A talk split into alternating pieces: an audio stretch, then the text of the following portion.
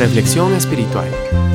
Un momento de enseñanza, exhortación y palabra para instruir en justicia.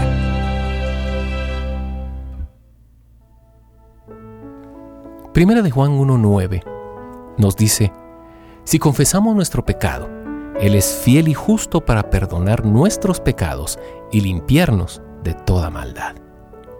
Qué maravilloso es saber que uno ha sido liberado de la ley del pecado y de la muerte.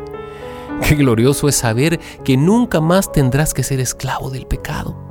Pero, ¿qué podemos hacer cuando a pesar de esas verdades seguimos fallando, seguimos cometiendo errores y seguimos cayendo en pecado?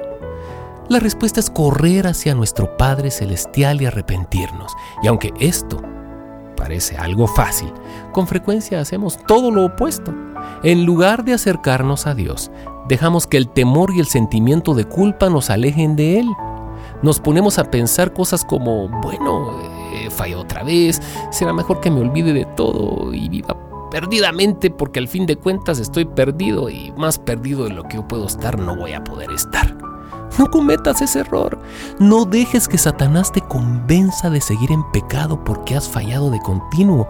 Cuando te desvíes del camino de Dios, lo único que tienes que hacer es confesarlo y volver al camino. Pero, ¿cómo va a ser? Me dirás. Me siento tan culpable cuando le digo a Dios lo que he hecho eh, y se me hace muy difícil confesarlo.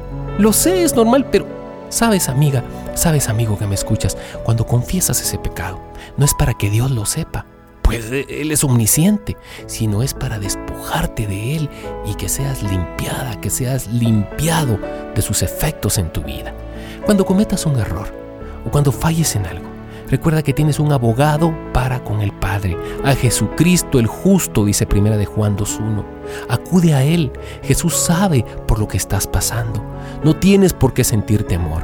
En lugar de huir de Dios, corre hacia Él para recibir el perdón y ser limpio y ser limpia, no importa lo mucho que hayas pecado. Él desea perdonarte y limpiarte de toda maldad.